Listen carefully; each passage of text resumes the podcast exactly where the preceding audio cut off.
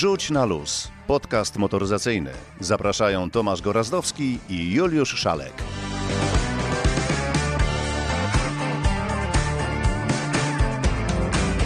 Dzień dobry, dobry wieczór. W końcu nie wiadomo kiedy to pójdzie. To już 65. odcinek naszego podcastu. Wrzuć na luz. y, Zatem witamy się jeszcze serdeczniej niż podczas 64.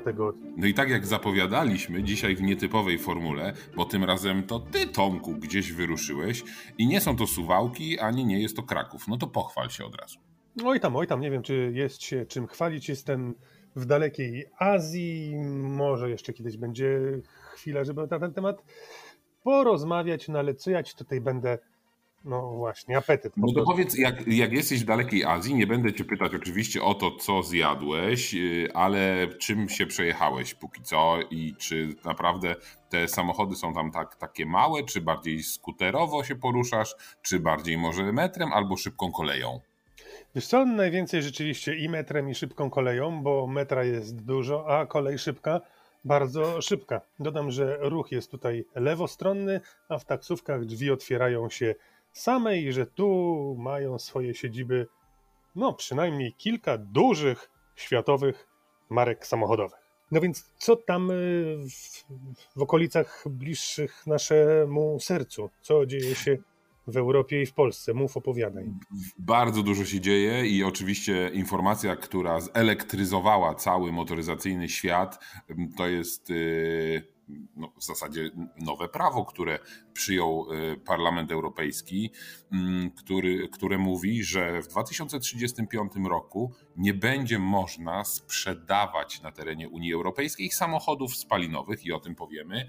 Y, A skoro mamy takie nowe przepisy, no to y, spojrzymy oczywiście, jakie samochody elektryczne niebawem będziemy mogli kupić. I tutaj pojawi się Toyota Compact Cruiser, oczywiście y, samochód elektryczny. Y, Powiemy, czym jest samochód o nazwie tajemniczej Lightyear Zero. Y, No i powiemy, jakie reperkusje niesie przyjęcie przez Parlament Europejski nowych przepisów, bo okazuje się, że Włosi mm, no, z jednej strony chcieliby jakiegoś wyjątku, ale z drugiej strony i to inni Włosi bardzo są za tym nowym prawem i chcą nawet wcześniej przejść na elektromobilność niż zakłada to Unia Europejska, więc naprawdę bardzo dużo się dzieje, a w tym całym ym, zgiełku i w tych wszystkich y, reperkusjach, które dzieją się po y, tym przyjęciu nowych przepisów, y, marki, które cały czas jeszcze przecież produkują samochody spalinowe, no właśnie, jakoś muszą się odnaleźć i na przykład Audi zapowiedziało, że w zasadzie to bez sensu są małe samochody i jak ktoś chce mieć Audi, to będzie musiał mieć y, duże Audi.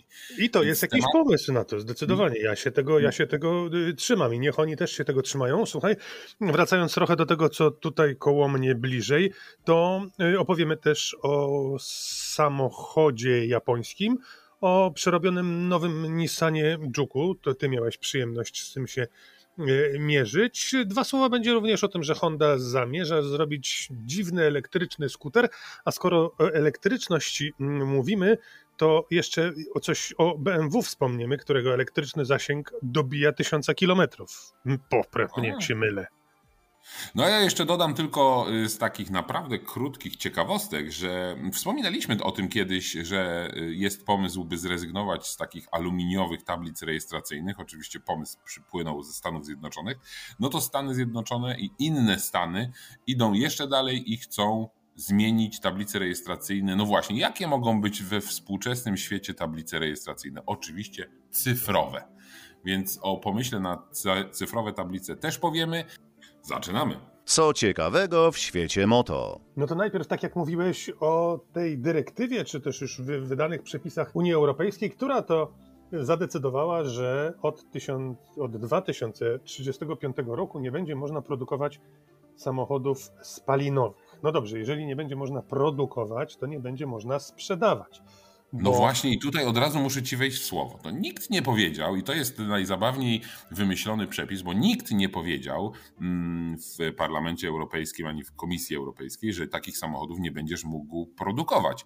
Chodzi o to, że. Ale jeżeli nie będziesz mógł sprzedawać, to po co je produkować? No ale właśnie widzisz, tak są skonstruowane przepisy, że nie możesz powiedzieć, że ktoś mi zabrania produkować czegokolwiek. Nie, mój drogi, ty możesz to sobie wyprodukować, a że nie możesz tego sprzedawać, to już jest twoje zmartwienie więc tak naprawdę można by było produkować te samochody, tylko nie możesz ich sprzedawać. I tu uwaga, nie możesz ich sprzedawać na terenie Unii Europejskiej. Więc tak naprawdę możliwa jest sytuacja, że fabryki, które są, będą produkować samochody spalinowe, które będą wyjeżdżać z terytorium Unii Europejskiej. A właśnie tak to jest y, y, skonstruowany ten przepis, by nie można było takiego samochodu zarejestrować i to w 2035 roku, a wszystko oczywiście y, pod no, takim płaszczykiem ambitnych rewizji celów y, klimatycznych, czyli chodzi o normy emisji spalin. I chodzi o to, aby cele i te emisje spalin obniżyć o 100%.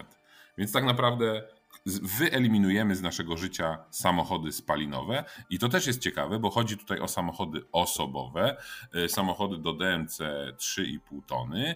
Mm, nic się nie mówi, bo oczywiście to jest dopiero wyzwanie przed y, branżą transportową, y, żeby te samochody też były elektryczne, ale to jest jakaś pewnie przyszłość. Dużo znaków zapytania, a najzabawniejsze jest to, że te przepisy, które Parlament Europejski przyjął, to jest tak naprawdę dopiero otwarcie drogi do tego, co się będzie działo w poszczególnych krajach, bo teraz dopiero w poszczególnych krajach y, rozpocznie się dyskusja, czy te przepisy będą obowiązywać, czy nie. No wiesz, jak to wygląda w przypadku innych różnych przepisów, więc to wcale nie jest powiedziane, że od tego 2035 roku y, to prawo będzie wszystkich obowiązywać, bo jak znam życie, to zaraz pojawią się głosy sprzeciwu. Zresztą już od razu pojawiły się głosy sprzeciwu, bo Ale moment, na przykład. Moment. Moment, moment. No, zamiast, zanim głosy sprzeciwu, bo wiem do czego e, dążysz i to jest ciekawe. Natomiast czy ktoś już wydając te przepisy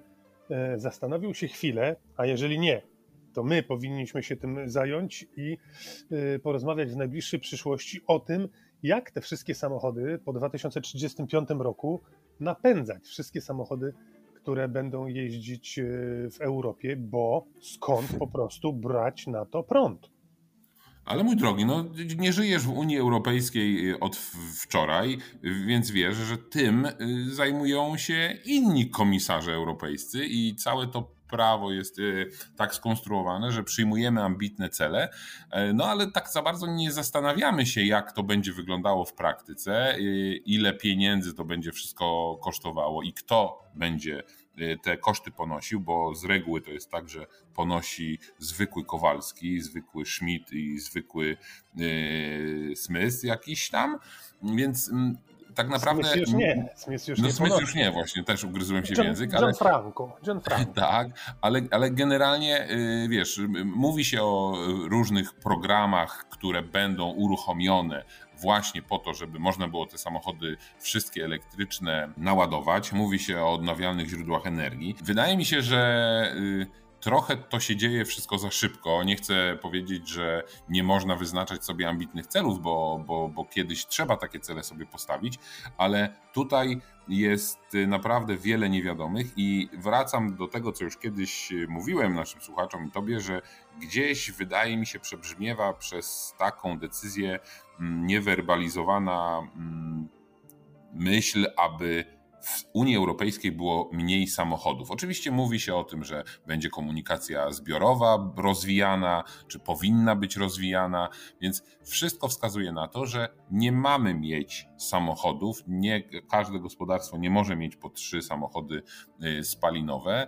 Y, lepiej mieć jedno auto, bo ono będzie droższe y, i wtedy powinno być nam lepiej i powinno się nam żyć lepiej. Ale od razu chcę przejść, bo wiesz, można się e, śmiać z tych przepisów i, i, i wielu argumentów używać, ale e, zobacz, jakie to wywołało konsekwencje. Od razu, od razu była głosowana poprawka i ona przeszła, którą zaproponowali włoscy parlamentarzyści i która mówi, że na przykład samochody w niskich seriach, takich poniżej tysiąca sztuk, mogą być jeszcze po tym 2035 roku y, rejestrowane.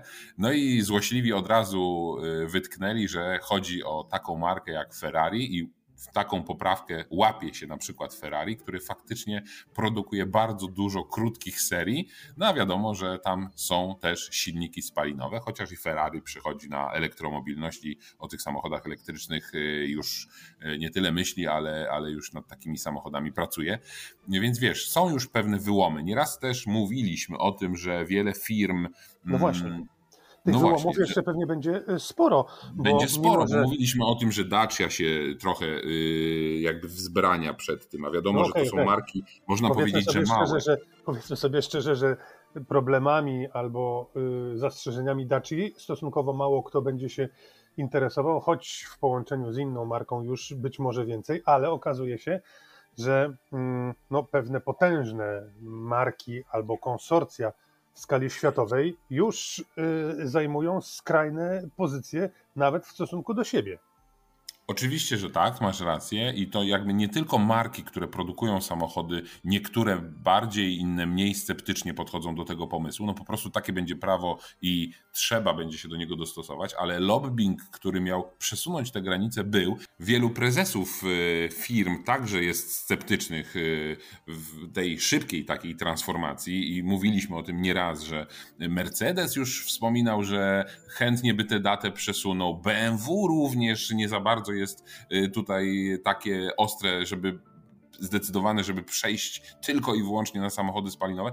No i właśnie też są duże organizacje, które działają na rzecz motoryzacji, y, takie niemieckie stowarzyszenia, które też pokazują po prostu, że to jest trochę za szybko i nie będziemy przygotowani, infrastruktura nie będzie przygotowana, chociaż można by powiedzieć, że do, do 2035 roku jeszcze trochę czasu jest. Ale największą y, ciekawostką chyba w tej całej y, sytuacji jest fakt, że potężny producent samochodów, czyli grupa Stellantis, parę dni po decyzji Parlamentu Europejskiego wycofała się z Europejskiego Stowarzyszenia Producentów Samochodów, y, czyli takiej organizacji ACEA, największej w Europie. Y, no, ktoś może powiedzieć, no tak, ale jak y, to jest stowarzyszenie, które, w którym są sami producenci samochodów, no to wiadomo, że w ich interesie jest, żeby te samochody spalinowe były jeszcze y, długo produkowane. Owszem, ale zauważmy, jakie zmiany się dzieją i faktycznie wielu producentów samochody elektryczne ma w swojej ofercie i zmienia tą całą gamę na właśnie samochody elektryczne, a ale generalnie to Europejskie Stowarzyszenie było za opóźnieniem tego terminu, a Stellantis y, w zasadzie powiedziało, że oni występują. Skoro wy nie jesteście zdecydowani, to my występujemy, bo my popieramy to w całej rozciągłości i dążymy do tego, żeby już w 2027 roku przejść na pełną elektryfikację. Przynajmniej tak mówi Fiat. A ja tylko przypomnę, że Stellantis to dzisiaj 14 marek. To Alfa Romeo, to Jeep, to Fiat, to Lancia, która może nie istnieje, ale, ale cały czas jest. To Chrysler, to Citroën, to Dodge, Peugeot, Opel, Maserati, Ram. Dobra, wszyscy wierzymy ci, że tych marek jest 14. No, 14 wierzymy. marek i teraz te 14 marek mówi, że nie, to my tutaj będziemy prze, prze, przechodzić na tą elektromobilność, więc to pokazuje, ja nie chcę powiedzieć, że ktoś robi dobrze, ktoś robi źle, tylko następuje bardzo duży wyłom w tym i myślę, że takich wyłomów będzie coraz więcej, no i zobaczymy do czego to doprowadzi. No dobra, to kończmy ten temat, który niektórych być może już mógł trochę e, Męczyć, znudzić. Nie? Tak, i teraz no, o prawdziwych e, samochodach albo o samochodach, z którymi będziemy mieli do czynienia już e, niedługo. Co zaproponujesz na początek? Ach, na początek oczywiście wiadomo, że są bardzo y, fajne i przyjemnie się na nie patrzy, czyli samochody koncepcyjne i Toyota wymyśliła, stworzyła już tak naprawdę Toyota Compact Cruisera, czyli samochód elektryczny, który nawiązuje do stylem, charakterem, do najlepszych samochodów, jakie Toyota produkowała, czyli do Land Cruiserów. Oczywiście wygląd tego samochodu może gdzieś tam skojarzyć y, ludziach taką myśl, że to gdzieś tam jest Land Cruiser, bo to jest samochód terenowy, y, to jest samochód bardzo muskularny, to jest samochód, który sprawia wrażenie, że naprawdę teren mu nie straszny. No jedyny kłopot w tym jest taki, że to jest y, auto koncepcyjne, więc to nie jest samochód, który niebawem trafi do seryjnej produkcji, ale w tym całym, mm, w tym całym pięknie, którym jest ten samochód, też jurorzy takiego wielkiego konkursu, można powiedzieć, e, Milan Design Week, dostrzegli piękno tego samochodu i właśnie to auto dostało nagrodę za stworzenie tak, tak w sumie przepięknie wyglądającego samochodu. To też gdzieś tam pokazuje, że ta przyszłość Y, jest nie tylko elektryczna, ale właśnie bardzo, bym powiedział, taka zabawkowa. I te samochody, które zdobywają te różne nagrody, one wyglądają jak duże zabawki. Bardzo są kolorowe, y, bardzo są takie napompowane, zdecydowanie y, mają wiele więcej takich ozdobników, których dzisiaj nie spotykamy w samochodach. No, czy tak będzie wyglądać jakiś przyszły model Toyoty. Zobaczymy oczywiście, ale, Być ale może właśnie wygląda tak. się naprawdę bardzo, bardzo yy, atrakcyjnie. Być może właśnie tak, czyli jednak powoli zbliżamy się w tych wizerunkach samochodowych do takiej wizji przyszłości z filmów science fiction, z jakiegoś szóstego wymiaru, czy Odysei kosmicznej, kiedy właśnie takie pudełkowe samochody gdzieś w przestworzach, bo tam jeszcze dochodził przecież trzeci wymiar, jakoś się poruszały. Do trzeciego wymiaru, co prawda, nam jeszcze daleko, ale do elektrycznej przyszłości z odcinka na odcinek naszego podcastu nam coraz bliżej.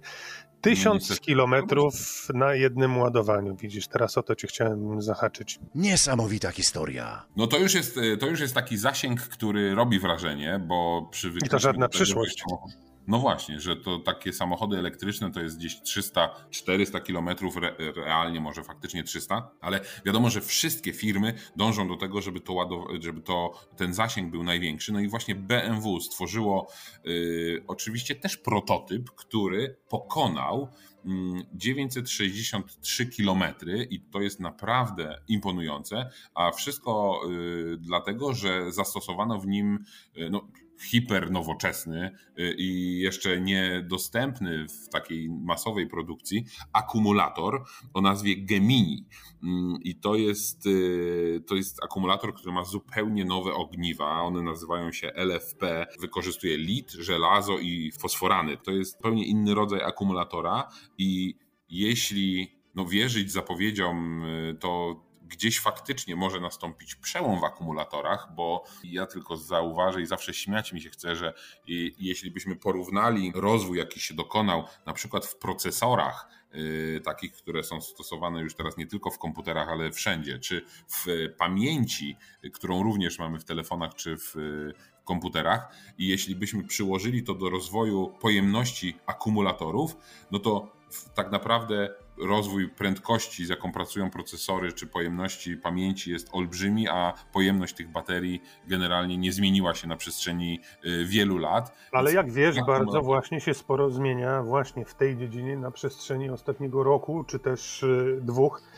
Wchodzą nowe typy, nowe rozwiązania, nowe modele akumulatorów, y, opracowywane są nowe rozwiązania i prędzej czy później, bardziej prędzej niż później, te zasięgi bardzo wzrosną prędkości ładowania. No, mówimy tutaj cały czas, że y, postęp następuje, czy postęp się toczy, ale generalnie mówimy, że to kiedyś w najbliższej przyszłości będzie. Dzisiaj nie ma takiego akumulatora, który byłby naprawdę efektywny. Jeśli zwiększamy zasięg samochodu elektrycznego, to niestety musimy zwiększyć, zwiększyć pojemność akumulatora przez dodanie kolejnych ogniw, przez to ale zwiększamy jego chwilę, masę. Już za chwilę nie. No ale już za chwilę, już za momencik yy, i wiesz, będzie piątek z pankracym. Nie, jakby cały czas świętym gralem jest yy, wymyślenie, czy stworzenie, czy skonstruowanie takiego akumulatora, który będzie mniejszy, lżejszy, ale będzie dawał więcej energii, czyli będzie potrafił zmagazynować więcej energii. Na razie takiego akumulatora nie wymyślono. Wrzuć na luz, wyluzuj. Otóż, mój drogi, nie wiem, czy wiesz, bo tutaj mówimy o prawie tysiącu kilometrach, ale nie wiem, czy wiesz, że jest nieco inny pomysł na to, żeby samochody elektryczne mogły mieć większy zasięg. Otóż jest taki duński startup, który wymyślił samochód, który nazywa się Lightyear Zero. I to nie jest w sumie nowy samochód, bo prototyp tego auta powstał już w 2019 roku, ale teraz dopiero ten samochód y, doczekał się takiej, można by powiedzieć, y, przedprodukcyjnej wersji. Samochód waży zaledwie 1500 kg, co w przypadku samochodu elektrycznego y, jest naprawdę wynikiem oszałamiającym, bo ja tylko przypomnę, że te samochody, które możemy sobie spokojnie kupować elektryczne, które mają zasięg 300, no może czasami 400 km, potrafią ważyć po 2,5 tony, więc te, te, te półtorej tony to jest naprawdę wynik niesamowity, ale słuchaj, niesamowite w tym samochodzie jest to, że napędza go słońce. Czyli tak naprawdę jeździmy korzystając z prądu, który produkuje panel solarny, czy, czy, panele solarne ukryte w całym nadwoziu tego samochodu. I to jest niesamowite, że widzisz tutaj konstruktorzy. Yy, podeszli do tego samochodu elektrycznego zupełnie inaczej, że nie magazynujemy energii, tylko wykorzystujemy to, co świeci, a w razie konieczności oczywiście mamy akumulator i możemy, możemy sobie mm, jechać. Czyli Taki jeździmy tylko za dnia, bo w nocy samochód stoi, ewentualnie ładuje nie, się. oczywiście mamy te baterie, ale mamy na tyle małą baterię, że ten samochód nie waży 2,5 tony, a te panele solarne potrafią zwiększyć zasięg o 300 km. No i zastanawiając się, no faktycznie można przyznać rację Duńczykom, że zobacz, no ile razy przecież jeździmy na przykład, nie wiem, yy, podczas Ale dnia chciałem ci, auto... chciałem ci, Julek, przypomnieć, że już o tym rozwiązaniu mówiliśmy i podkreślałem wtedy, że jest to rozwiązanie nie wiem czy do końca opatentowane, ale wdrożone w Polsce. Jest taka fabryka w Polsce, która produkuje substancję, nie chcę tutaj wchodzić w szczegóły, która jest y, bezbarwna i może być rozpylana na różnego rodzaju płaszczyzny. Idealne, by rozprowadzić to właśnie na karoserii samochodu, tym bardziej, że ona jest bezbarwna, przeźroczysta i tak dalej, i tak dalej. I widzisz, Myślałem, że powiesz o firmie, to... która produkuje samochody elektryczne polskie. Nie, nie, nie, o tym nie będę mówił, ponieważ chyba nie istnieje, albo przynajmniej nic nie produkuje. Ale to jest przyszłość. Jeszcze przed sekundą, pięć minut temu mówiłeś, że mówimy, mówimy, co będzie, co będzie, co będzie, a to są rzeczy, które się właśnie dzieją. I ci Duńczycy No to prawda, że tutaj się dzieją. Ja tylko dodam, że ten samochód Lightyear Zero określany jest jako wegański samochód, bo oprócz tego oczywiście, że jest y, elektryczny i y, potrafi jeździć bezemisyjnie, to oczywiście do jego budowy wykorzystano różnego rodzaju y, materiały. I nie jest to tylko aluminium, nie jest to tylko stal, nie jest to skóra, jest to na przykład skóra roślinna. E, no i oczywiście tkaniny z plastikowych butelek, ratan, więc taka stodoła trochę na kołach, ale wygląda ten samochód y, bardzo opływowo y, i to jest, bo też to chciałem jeszcze powiedzieć. Nie, już nie. Muszę to powiedzieć, że y, nagrody dostają samochody, które wyglądają bardzo zabawkowo, tak pudełkowato, jak tutaj powiedzieliśmy, chociaż o pudełkowatych samochodach to ty byś mógł akurat dużo powiedzieć, ale później my, klienci, chcemy jeździć samochodami, które wyglądają normalnie. One są elektryczne, ale nie muszą krzyczeć, że są elektryczne. Zobacz, wszystkie te samochody pierwszy, z pierwszych lat produkcji samochodów elektrycznych, no generalnie gdzieś tam już straciły swoją atrakcyjność, bo nie chcemy się wyróżniać w tłumie, chcemy generalnie gdzieś w tym tłumie samochodów zniknąć, no ale to już taki był delikatny wtręt. No, to teraz y, odbieram Ci głos, nagadałeś się, nagadałeś, to teraz trochę ja. O kilku sprawach. No więc y, skoro mówiliśmy o elektryfikacji, skoro mówiliśmy o mm, powiedzmy nowych rozwiązaniach, tych, które wejdą w niedalekiej przyszłości elektrycznych, to no, Honda, również zdecydowała się no, niby tutaj nic jakiegoś odkrywczego na trójkołowy elektryczny skuter, który ma być bezpieczny. O tym dla nas opowie Dominika Giordano z Tokio. Korporacja Honda Motor poinformowała właśnie, że startup założony przez jej inżynierów rozpocznie w tym roku sprzedaż na rynku krajowym nowego trójkołowego skutera elektrycznego, który pozwoli motocyklistom zachować równowagę nawet przy bardzo niskich prędkościach. Strimo został zaprojektowany, aby radzić sobie z wyboistymi drogami lub wzniesieniami i zapobiegać niektórym wypadkom, które nękają inne typy skuterów, jak powiedział producent. Nazwa Strimo pochodzi od nazwy startupu z siedzibą w Tokio, założonego przez inżynierów Hondy, który zaprojektował skuter. Na rynek europejski Strimo trafi w 2023 roku. Pozdrawiam z Tokio, Dominika Giordano. Będziemy się temu przyglądać. Nie chcę Cię dopuścić do głosu, dlatego teraz na jednym oddechu chcę, żebyśmy zajęli się przez chwilę sprawami sportowymi, o których zapomnieliśmy, a działo się sporo i dziać się będzie sporo również. Otóż rajd polski zakończony, eliminacje Mistrzostw Europy i w końcu po dziewięciu latach znowu zwycięstwo Polaków. Mikołaj Marczyk i Szymon Gospodarczyk wygrali ten e, rajd jadąc e, Skodą, biorąc pod uwagę ciągle jeszcze stosunkowo niewielkie doświadczenie Mikołaja jako kierowcy. No naprawdę duże brawa, zatem oddajmy teraz głos szczęśliwemu Mikołajowi prosto z mety rajdu. Wygrywamy Orlen 78 rajd Polski. Pierwsze miejsce w klasyfikacji generalnej Mistrzostw Europy to jest e, dla mnie wyjątkowa chwila i dowód na to, że cała droga, którą sobie przygotowałem, obrałem i którą podążam w rozwoju w rajdach samochodowych e, działa. Po latach e, zbierania doświadczeń czułem, że my jesteśmy w stanie tutaj na tym rajdzie Polski połączyć wszystkie kropki w całość. Nasze doświadczenie, opis rajdowy, naszą prędkość złączyliśmy w całość i pokazaliśmy, że możemy na arenie międzynarodowej być bardzo szybką i kompletną załogą. To pokazuje, że gdy zbierzemy doświadczenie w Mistrzostwach Świata, e, to również będziemy zwyciężać. Wierzę w to bardzo mocno, że droga, którą obrałem, którą wybieram, którą podążam, jeżeli chodzi o strategię i taktykę rozwoju, e, działa. Dzisiaj jest e, dzień satysfakcji dla mnie, dla całego naszego zespołu, dla wszystkich naszych kibiców. Cieszmy się, ponieważ po 9 latach to wspaniałe zwycięstwo w tym wyjątkowym rajdzie wraca do Polaków, do Szymona Gospodarczyka, do nas, do naszego zespołu, do Orlen Teamu. Dziękuję. A teraz jeszcze równie szczęśliwy jego pilot, Szymon Gospodarczyk. Jesteśmy na wymarzonej mecie rajdu Polski wygraliśmy go w klasyfikacji generalnej w Mistrzostwach Europy. To jest niesamowite uczucie. Po, po 9 latach znowu polska załoga była najszybsza w tym rajdzie. Po takich nazwiskach jak Krzysztof Hołowczyk czy Kajetan Kajetanowicz. Teraz zapisują tam się nasze nazwiska. Także jestem niesamowicie szczęśliwy. No nie obyło się bez dramatu. Wczoraj tak naprawdę chwaliłem, że tak naprawdę jesteśmy tutaj na takim pikniku, że wszystko łatwe w porównaniu do WRC, ale dzisiaj pogroziło po odcinku Mikołajki Max mieliśmy wielki problem. Nasza chłodnica była totalnie zaklejona błotem. Samochód zaczął się gotować 144 stopnie. No sekundy tak naprawdę uratowały nas od tego, że, że zdążyliśmy szybko wyczyścić chłodnicę i schłodzić silnik. Także ostatnie dwa odcinki jechaliśmy z duszą na ramieniu bo tak naprawdę nie wiedzieliśmy w jakim stanie jest nasz, nasz samochód, czy ten silnik przetrwa, czy nie przetrwa.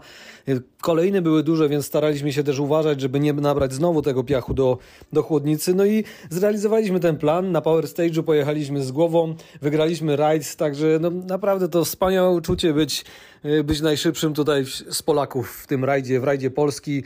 Szczególnie, że to jest taka najważniejsza impreza motorsportowa w Polsce, także no, bardzo się cieszę z naszego osiągnięcia to mówiliśmy o tym, co było. Brawo, gratulacje dla obu panów. Trzymamy kciuki. Mówiłem o tym, że to się działo, ale za moment dziać się będzie też coś ciekawego. A co się będzie dziać, panie kolego? Nie mam pojęcia, co się będzie dziać. Ride Safari, Ride Safari i w tym rajdzie wystartuje facet, którego występami też wiążemy duże nadzieje, chociaż być może niekoniecznie w tym rajdzie, bo jednak trzeba nabrać doświadczenia, a on pojedzie w nim po raz pierwszy. Otóż po raz pierwszy w Safari w Mistrzostwach Świata pojedzie Kajetan Kajetanowicz z pilotem Maciejem Szczepaniakiem. Rajd Safari, legendarna runda Mistrzostw Świata, najtrudniejszy rajd e, w kalendarzu. Największe wyzwanie dla mnie w karierze. Mm, cieszę się, że mam możliwość e, wziąć udział e, w tym rajdzie po kilku latach marzeń. One się spełniają. E, mam świetny zespół, który jest mądry. Zbudowałem taki, e, który jest e, również ambitny i bardzo sprytny. Uczymy się z każdym rajdem, ale tutaj na tym rajdzie będziemy musieli wykorzystać wszystkie możliwości i być bardzo pokorni bo z każdym metrem trasy będą czyhać na nas wielkie niespodzianki. Muszę być właśnie facetem, który jest twardy, który znosi wszystkie nierówności, duże głazy, piach na drodze, kolejny. E, fesz-fesz, e, tak zwany kurz w samochodzie. E, myślę, że sobie poradzimy z Maćkiem. Będę musiał też reagować na każde niespodzianki na drodze, których nie przewidzimy na zapoznaniu z trasą i nie jestem w stanie ich zapisać w notatkach, ale jestem gotów. Pracowałem na to wiele lat i sądzę, że mam prędkość, żeby wygrać ten rajd, ale największym wyzwaniem jednak będzie przejechanie go bez problemów i walka z kierowcami, którzy wiedzą o, tam, o tym rajdzie mm, w zasadzie wszystko. Kilka miesięcy temu, kiedy spotkałem się z Sobiesławem Naszym najlepszym polskim kierowcą w historii rajdów, E, obiecałem mu, że jeśli będę miał możliwość wystartowania w tym rajdzie, to e, zrobię to dla niego i e, postaram się ukończyć ten rajd dla niego. On w ubiegłym roku niestety ze względu na awarię samochodu nie miał takiej możliwości, choć wielokrotnie odnosił tam sukcesy w przeszłości. Jestem gotów. Postaram się zrealizować cel. Jak zawsze zresztą dam siebie wszystko i zrobię to z uśmiechem na twarzy, ale tym razem z większym dreszczykiem emocji. No i tu trzymamy kciuki za naszą y, załogę, ale to fajnie, że Kaj to widzisz, tak się toczy ta jego kariera, że w zasadzie realizuje punkt po punkcie to, co sobie założył. Tak niewiele zabrakło do tytułu Mistrza Świata. No to teraz oddaję Ci głos. Co ciekawego w świecie moto? No to bardzo się cieszę, bo ja to teraz chciałem bardziej o przyziemnych samochodach powiedzieć, bo wiadomo, że mm, i o tym też mówiliśmy, że firmy samochodowe mimo mniejszej sprzedaży bardzo dobrze sobie radzą, czyli bardzo dobrze zarabiają na tych samochodach. E, no tak, jeśli ktoś chce kupić samochód, to niech nikogo nie dziwi ta wysoka cena, a tak naprawdę kłopoty z pandemią, a tak naprawdę wojna y, w Ukrainie to jest niezła wymówka właśnie, żeby podnosić ceny. Mm, więc y, chciałem powiedzieć o Audi, które y, znowu, bo też czasami przypominamy, czy mówimy o, o różnych wypowiedziach prezesów tych firm, więc tutaj prezes Audi tym razem, Markus Disman, chlapnął coś przez przypadek, a może nie przez przypadek, może, może chciał to w końcu powiedzieć, że generalnie powiedział, że no, firmy takie jak Audi bardzo mało zarabiają na małych samochodach. Te marże są zdecydowanie większe mm, na samochodach luksusowych yy, i w związku z tym Audi musi zrewidować trochę yy, swoją ofertę y, i wcale nie jest powiedziane, że marka premium musi mieć w swoim portfolio samochody od małych do naprawdę dużych luksusowych. I tu no ci wejdę w słowo, bo tak się dobierasz do tego, dobierasz, dobierasz. Audi po prostu nie chce produkować już małych samochodów. I mała strata krótki żal, bo przepraszam cię bardzo. Czy z małymi samochodami Audi było jakoś Audi kojarzone? Czy jeżeli myślisz Audi, to myślisz sobie o A1, A2, a coś?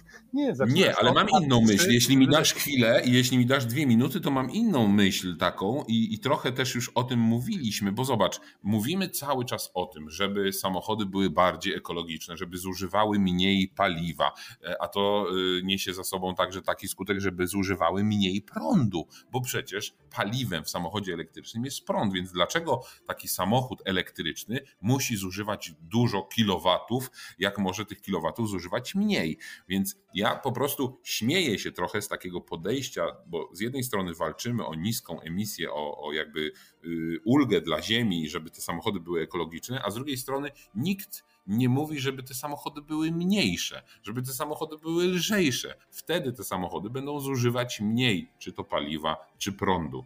Y, I tutaj Audi wprost mówi, że nie będzie produkować małych samochodów, bo na nich się za, za mało zarabia. Jeżeli Audi przestanie produkować małe samochody i skupi się na dużych, to natychmiast tę lukę ktoś wypełni, ktoś to stwierdzi, że jemu opłaca się bardziej produkować samochody małe, w związku z tym wszystko będzie na miejscu. Nie Ale tu się zgodzę z Tobą. Oczywiście, że luka zostanie wypełniona, tylko zauważmy, że są klienci, którzy chcieliby może jeździć małymi Audikami, może no nie ma. Zapewne badania może... zostały zrobione i tych klientów, którzy chcieliby jeździć małymi, zapewne tak dużo nie ma. A jeżeli będą tacy, którzy upierają się, by jeździć małymi, to będą jeździć innymi.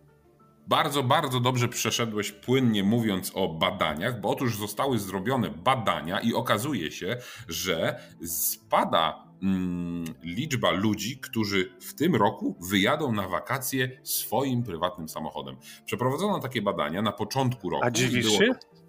No patrząc na ceny paliw oczywiście nie. No ale właśnie jak tam cena paliwa teraz? No, cena paliwa cały czas stabilnie 7,97. Mhm.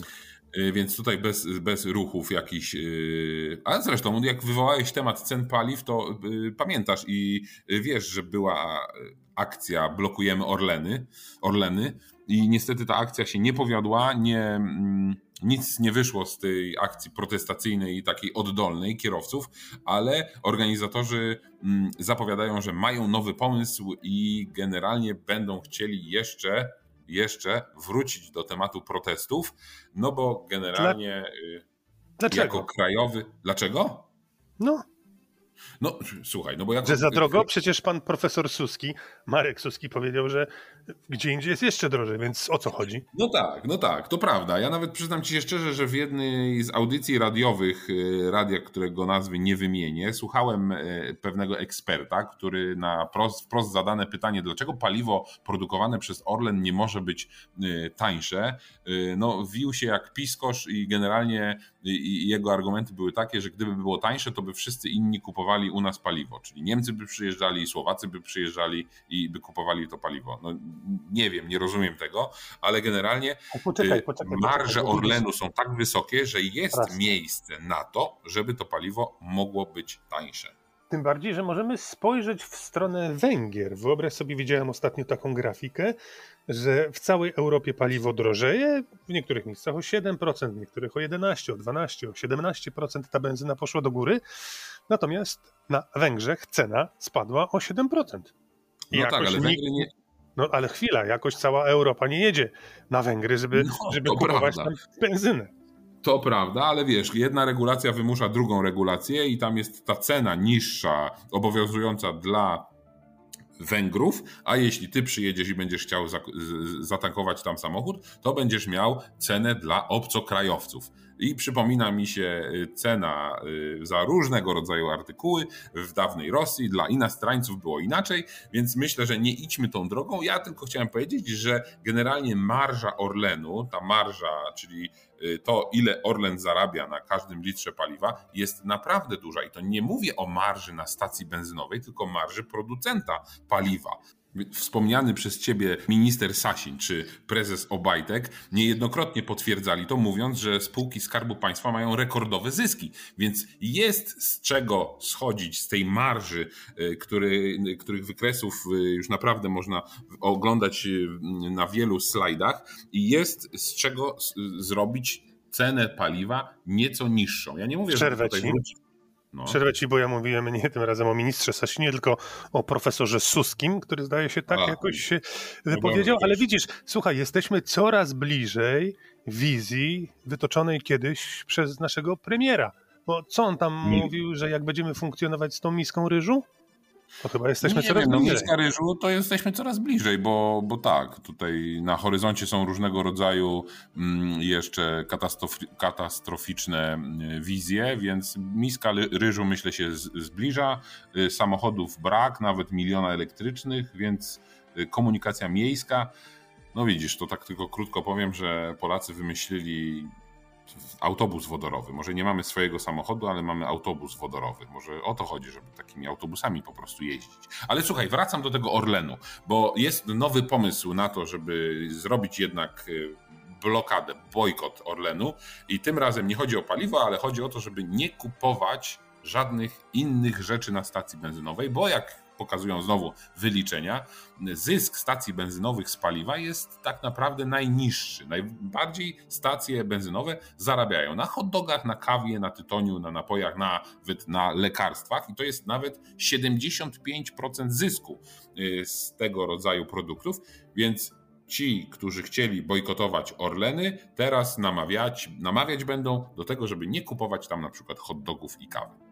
I z tym akurat mogę się zgodzić, bo faktycznie jak mam wypić kawę, to mogę sobie iść do kawiarni, a niekoniecznie na stację benzynową. Słuchaj, Dobra. jeszcze jedną, jeden temat, bo chyba już nie mamy czasu, ale jeden temat y, chciałem poruszyć, bo ostatnio mówiliśmy o tym, że w Stanach Zjednoczonych zamiast tradycyjnych tablic rejestracyjnych, choć w niektórych stanach jest tylko obowiązkowa jedna tablica, yy, Stany chciały y, zmienić na po prostu naklejkę, a teraz inne trzy stany, Michigan, Kalifornia i Arizona, namawiają swoich kierowców do tego, żeby wykorzystywali cyfrowe tablice rejestracyjne. I wygląda to, powiem Ci, że bardzo ciekawie, bo to jest taki oczywiście mały ekran, no, który wyświetla po prostu tablicę rejestracyjną. No tylko Więc po co? Zobacz, no nie wiem po co, no może dlatego, żeby zużyć trochę prądu, żeby było prościej, nowocześniej. Może to ma jakąś swoją bateryjkę, wiesz, no bo to jest... e, Bateryjkę sumie- na pewno ma, chociaż Polacy też wymyślili coś, co w zasadzie zasilane jest bezbateryjnie, tylko przez energię słoneczną i na przykład do zasilania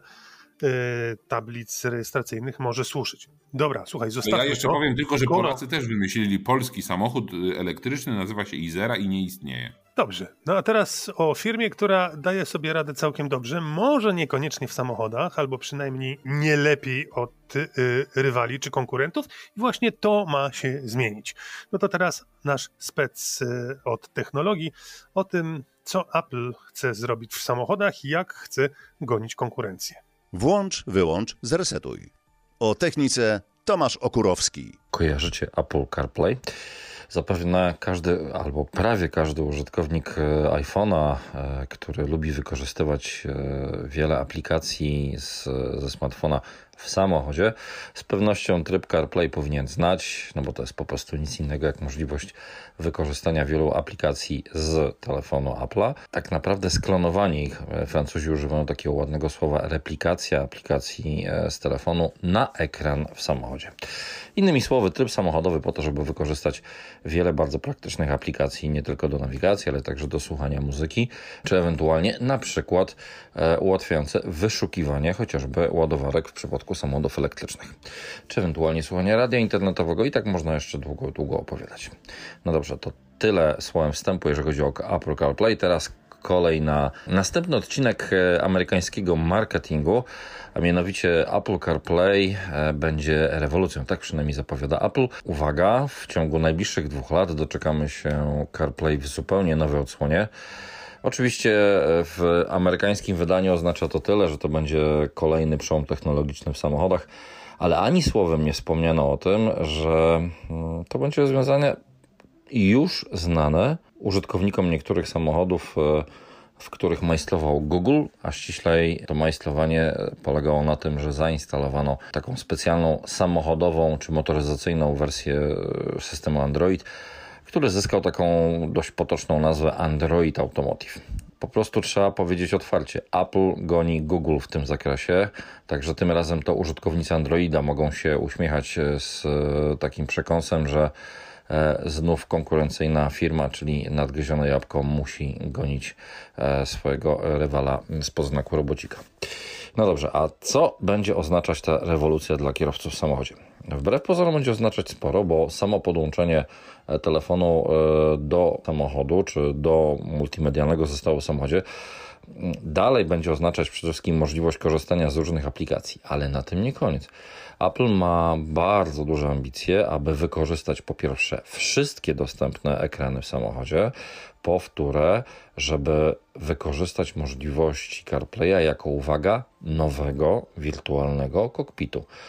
Czyli to właściwie Apple CarPlay będzie grał taką kluczową rolę, w, jeżeli chodzi o kwestie jak będzie wyglądał cały wirtualny kokpit w samochodzie, jak będą wyglądały grafiki, jak będą wyglądały zegary, jak będzie wyglądała mapa nawigacji, jak będą wyglądały wskazania e, układu nawigacji, czy ewentualnie poszczególnych ustawień samochodu. Tak, tak głęboką ingerencję szykuje e, Apple, jeżeli chodzi o koncerny motoryzacyjne.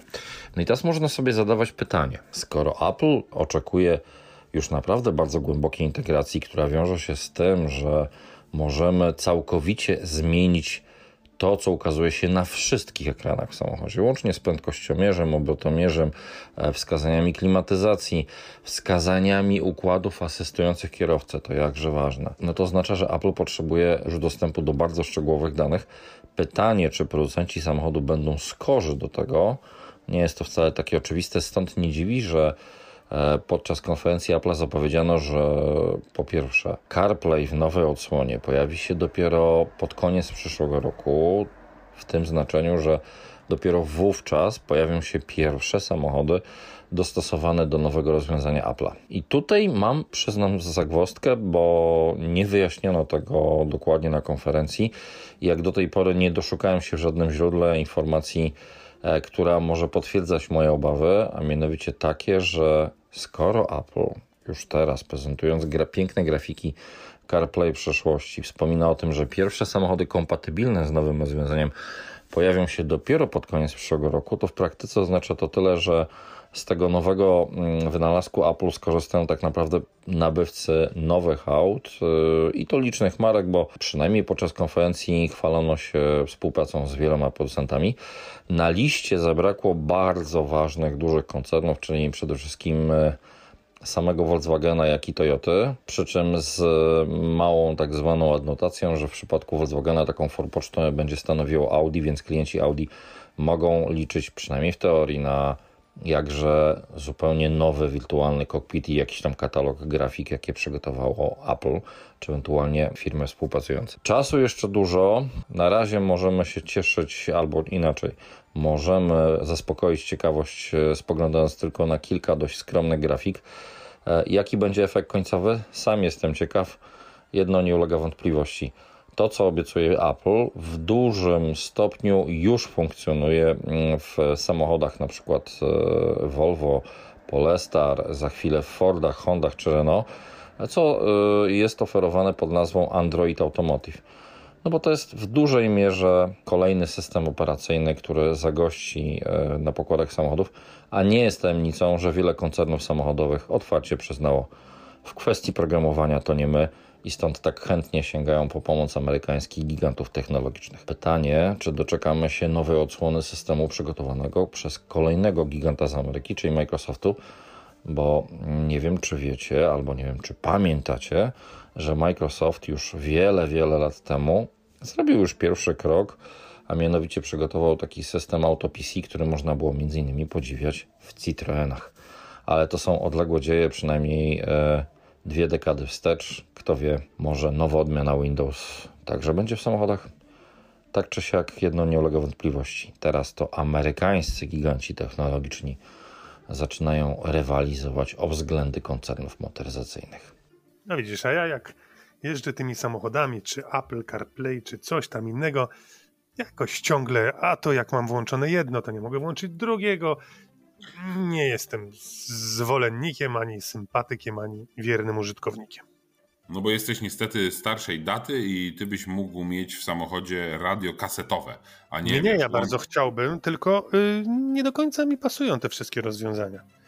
No, Niestety. widzisz, no bo to one nie są wszystkie niestety intuicyjne i mnie na przykład też drażni to, że jak podłączę telefon Apple Playem, to na przykład nie mogę obserwować nawigacji na ekranie telefonu. No właśnie tylko... o tym w tej chwili chciałem powiedzieć, właśnie to. No więc widzisz, takie rzeczy mi nie. Ale jakby się zastanowić, to ma głęboki sens, mój drogi, bo to zniechęca cię do tego, żeby zerkać w ekran y, telefonu, a jak wiadomo, bardzo częstą przyczyną wypadków jest właśnie używanie telefonów podczas jazdy, do czego nie namawiamy. To prawda, ale pasażer mógłby na przykład chcieć coś sprawdzić na ekranie i wtedy jest y, klapa. Matka, matka siedzi z tyłu. No to ruszamy. Słuchaj, czas nam płynie. Bardzo dobrze, że czas nam płynie, więc najwyższy czas, żebyś opowiedział o Nissanie, z którym spotkałeś się oko w oko, reflektor w reflektor. No bardzo chętnie opowiem o tym spotkaniu, bo to jest najwyższy czas, żeby Nissan wreszcie do oferty swojej wprowadził hybrydę. Bo zobacz, miałem taką pierwszą myśl, że przecież Nissan to jest samochód, który no, jest pionierem w przypadku samochodów elektrycznych i tak mocno skoncentrowali się na tych samochodach elektrycznych, na tym Leafie, że gdzieś umknęła im technologia hybrydowa i do tej pory w zasadzie w Europie też nie mieli samochodu hybrydowego. Oczywiście w Stanach był mm, samochód hybrydowy Nissana, ale no to tylko była przygoda w Stanach, a teraz jest Nissan Juke hybrydowy. I o tym, jak tym samochodem się jedzie, to myślę, że będzie jeszcze czas, żeby powiedzieć, ale jak wygląda ten samochód od strony techniki, czyli jaki ma silnik, jak ta hybryda jest y, ułożona, o tym opowie nam Dawid Pietruczuk. Czy to są pierwsze tak naprawdę doświadczenia z samochodami hybrydowymi Nissana? Jeżeli chodzi o Allianz, to nie, nie są to pierwsze. Jednakże jeżeli chodzi o europejską gamę Nissana, tak, Juke jest w pełni zelektryfikowanym samochodem z napędem hybrydowym. Jest to pierwszy model z e, hybrydowym napędem w naszej gamie europejskiej. Dawid Pietruczuk, produkt manager do spraw samochodów osobowych. Czym wyróżnia się w takim razie napęd hybrydowy Juka? Bo jest to hybryda niecodzienna. Zgadza się. Myślę, że kluczowym elementem jest to, że mamy zastosowanie tutaj inteligentnej skrzyni biegów, skrzyni biegów o wielu trybach pracy, która łączy zalety hybrydy równoległej, jak i hybrydy szeregowej. Co to oznacza? Hybryda równoległa to hybryda taka, która łączy zalety zarówno silnika elektrycznego i spalinowego i moment obrotowy na koła dostarczany jest w tym samym momencie generowany przez silnik spalinowy oraz przez silnik elektryczny. Jednakże mamy tutaj też możliwości jazdy hybrydą szeregową. Co to oznacza? W tym przypadku samochód porusza się wyłącznie dzięki momentowi obrotowemu wygenerowanemu przez silnik elektryczny, a silnik spalinowy poprzez alternatoro-rozrusznik pracuje w trybie generatora, to znaczy doładowuje do odpowiedniego poziomu baterię, która jest źródłem zasilania dla silnika elektrycznego wysokiej mocy. Czyli tak naprawdę najbardziej skomplikowanym elementem całego układu jest skrzynia biegów, bo mamy do czynienia z silnikiem elektrycznym, alternatoro-rozrusznikiem, y, silnikiem spalinowym o pojemności 1,6 i mocy 94 koni mechanicznych, czyli ten najbardziej skomplikowany element to jest skrzynia biegów. Czy można powiedzieć, ile ona ma biegów? Jest to tak naprawdę ciężkie do określenia. Liczyliśmy liczbę kombinacji. Według mnie to 14. Jednakże tak naprawdę te kombinacje zależą od tego, na jakim poziomie naładowania jest akumulator, z jakiej mocy możemy w danym e, momencie skorzystać. Wszystko jest tak naprawdę zależne od tego, w jakim układzie się znajdujemy, w jakiej sytuacji na drodze się znajdujemy. Ponieważ w momencie, gdy potrzebujemy dużej mocy, potrzebujemy tego zapotrzebowania mocy, czyli przyspieszania. W tym momencie wykorzystujemy dwa silniki. Jeżeli z kolei zaś hamujemy, odzyskujemy energię. Silnik spalinowy w tym momencie nie jest nam potrzebny, a dzięki temu, że zmienimy polaryzację silnika elektrycznego, możemy odzyskać tą energię z hamowania i doładować baterię. Ale też trzeba powiedzieć, że skrzynia, no to nie jest w takim razie normalna skrzynia manualna, ani normalna skrzynia automatyczna, ale to też nie jest skrzynia bezstopniowa. Y, czyli tak naprawdę to jest skomplikowane urządzenie i też nie ma y, tajemnicy, że to jest y, akurat element, który wykorzystujecie w ramach swojego aliansu z marką Renault. Myślę, że tutaj warto powiedzieć, że w ramach aliansu współpracujemy, wykorzystujemy te dziedziny, w których jesteśmy dobrzy. To znaczy Nissan jest dostawcą, jeżeli chodzi o silnik spalinowy 1.6, jest także dostawcą do silnika elektrycznego, jeżeli chodzi o silnik e, wysokiej mocy, o mocy 45 koni mechanicznych. Jednakże, jeżeli chodzi o skrzynię i rozrusznik, dostawcą jest Renault. Tutaj wykorzystujemy doświadczenie Renault chociażby w rajdach, gdzie skrzynie kłowe, bo taka to jest skrzynia, mają zastosowanie od wielu lat. A ja tylko dodam, że jeśli ktoś pomyśli sobie, że Nissan wykorzystuje elementy Renault, to równie dobrze trzeba wiedzieć, że Renault wykorzystuje silnik spalinowy Nissana. Y, powiedz mi proszę, ile dżuk hybrydowy kosztuje i kiedy ten samochód y, nie tyle można zamówić, co kiedy, jak już go zamówimy, przyjedzie do nas, do Polski. Samochód będzie dostępny w salonach e, po wakacjach. Planujemy, że pierwsze dostawy zaczną się około, około września. Jeżeli zaś chodzi o ceny, ceny startują dla wersji N-Connecta, która jest wersją bazową dla wersji hybrydowej od 125 470 zł. Ale na start przygotowaliście coś ekstra, czyli to jest taka Premier Edition, y, samochód, który jest dobrze wyposażony i jest tylko 60 sztuk takich w specjalnej cenie. Wersja, która charakteryzuje się nie tylko wykończeniem zewnętrznym, ale i wewnętrznym. Z zewnątrz charakteryzuje ją biało-czarne wykończenie lakieru, to znaczy mamy białe nadwozie w kolorze perłowym, czarny dach, ale także dodatkowe okleiny w specjalnym, unikalnym wzorze oraz białe listwy wykończające, ciemne wykończenie lamp. Z kolei wnętrze, pomimo że wersja bazuje na wersji N-Connecta, jest wykończone w najwyższym standardzie Tekny wraz z y, wykonaniem foteli ze skóry, charakterystyczne przeszycia, dwukolorowa deska rozdzielcza. Na koniec muszę Cię zapytać o jeszcze jeden element. Nissan wymyślił i stosuje rozwiązanie e-pedal, który ma sprawić, że jazda samochodem hybrydowym jest jeszcze bardziej przyjemna, ale tutaj też zastosowaliście pewną zmianę. Opowiedz coś więcej na ten temat. E-pedal był to system i jest to system, który pozwala na sterowanie samochodem za pomocą jednego pedału, pedału przyspieszenia. Jest to kolejna ewolucja tego systemu w modelach, które będą włączane do oferty w tym roku. Nie tylko Juke, ale i Qashqai, X-Trail czy w 100% elektryczna Aria. Ten system będzie się nazywał e-pedal step. Jest to ewolucja systemu znanego dobrze z modelu Leaf i w tym przypadku, odmiennie do systemu znanego dzisiaj, samochód nie wyhamowuje do prędkości zerowej, jedynie wyhamowuje do prędkości pełzania. Jest to około 5 km na godzinę. System ten jest szczególnie bardzo miły w używaniu i, i wielu kierowców to dostrzega w przypadkach krętych dróg, czy chociażby w ruchu miejskim, kiedy możemy swobodnie sterować samochodem za pomocą jednego pedału.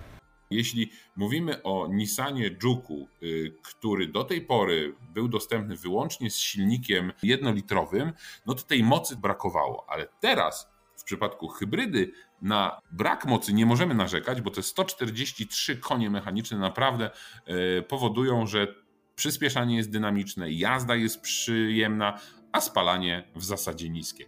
Więc hybrydy po raz kolejny potwierdzają e, swoją skuteczność. No i szkoda, że tak szybko odejdą, no bo wiadomo, w 2035 roku nawet hybrydy nie będą mogły być rejestrowane. I zobacz, jaką piękną klamrą spinam cały nasz dzisiejszy odcinek. Bardzo piękna klamra. Y, przypomnę Ci tylko w takim razie, że y, DeLoreana schowaj głęboko za pazuchę, sięgniemy do niego za tydzień, a jak będziemy słyszeć się za tydzień, to ja będę już bliżej Ciebie, o kilka tysięcy kilometrów. Różnica czasowa zmniejszy się o dwie godziny i zostawiam Cię teraz z pytaniem, gdzie będę za tydzień. No to co? To do usłyszenia. Do usłyszenia.